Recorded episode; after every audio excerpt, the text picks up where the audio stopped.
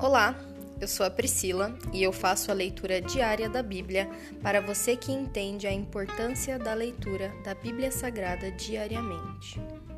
Que Deus esteja com todos.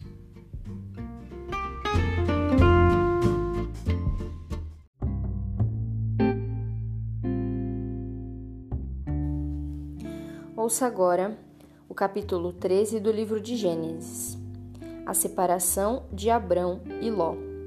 Abrão saiu do Egito e subiu para o Negeb, junto com sua mulher, com Ló e com tudo que possuíam. Abrão era muito rico e tinha muitos rebanhos, prata e ouro. Do Negeb prosseguiram em sua jornada, acampando ao longo do caminho em direção a Betel. Por fim armaram as tendas entre Betel e Ai, onde haviam acampado anteriormente, e onde Abrão havia construído um altar. Ali, Abrão invocou o nome do Senhor outra vez.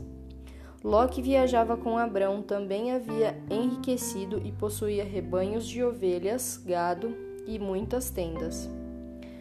Os recursos da terra, porém, não eram suficientes para sustentar Abrão e Ló com todos os seus rebanhos, vivendo tão próximos um do outro. Logo surgiram desentendimentos entre os pastores de Abrão e os de Ló. Naquele tempo, os cananeus e os ferezeus também viviam na terra. Então, Abrão disse a Ló: não haja conflito entre nós ou entre nossos pastores. Afinal, somos parentes próximos. A região inteira está à sua disposição. Escolha a parte da terra que desejar e nos separaremos. Se você escolher as terras à esquerda, ficarei com as terras à direita. Se preferir as terras à direita, ficarei com as terras à esquerda. Ló olhou demoradamente para as planícies férteis do Vale do Jordão, na direção de Zoar. A região toda era bem irrigada com o jardim do, como o Jardim do Senhor, ou como a terra do Egito. Isso foi antes de o Senhor destruir Sodoma e Gomorra. Ló escolheu para si todo o Vale do Jordão, a leste de onde estavam. Partiu para lá e se separou de seu tio Abrão. Assim, Abrão continuou na terra de Canaã e Ló mudou suas tendas para um lugar próximo de Sodoma e se estabeleceu entre as cidades da planície. O povo dessa região, porém, era extremamente perverso e vivia pecando contra o Senhor. Depois que Ló partiu, o Senhor disse a Abrão: olhe até onde sua vista alcançar, em todas as direções, norte, sul, leste e oeste. Toda esta terra que você está vendo, até onde sua vista alcança, eu dou a você e a seus descendentes como propriedade para sempre.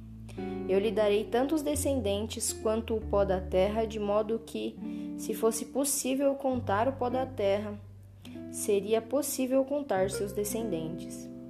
Vai e percorra a terra em todas as direções, porque eu a dou a você.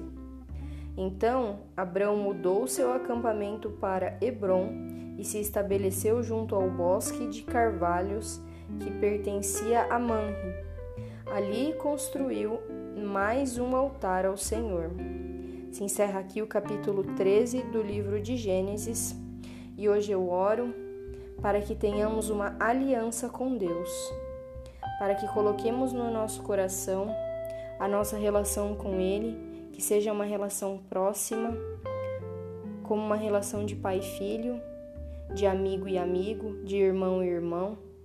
Que Deus seja o nosso parceiro, o nosso companheiro, o nosso conselheiro, o nosso animador, que Ele seja o nosso tudo.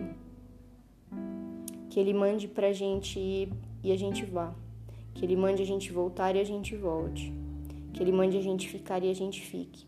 Que ouçamos e obedeçamos a voz dEle, hoje e para sempre. Essa é a minha oração, em nome de Jesus. Amém.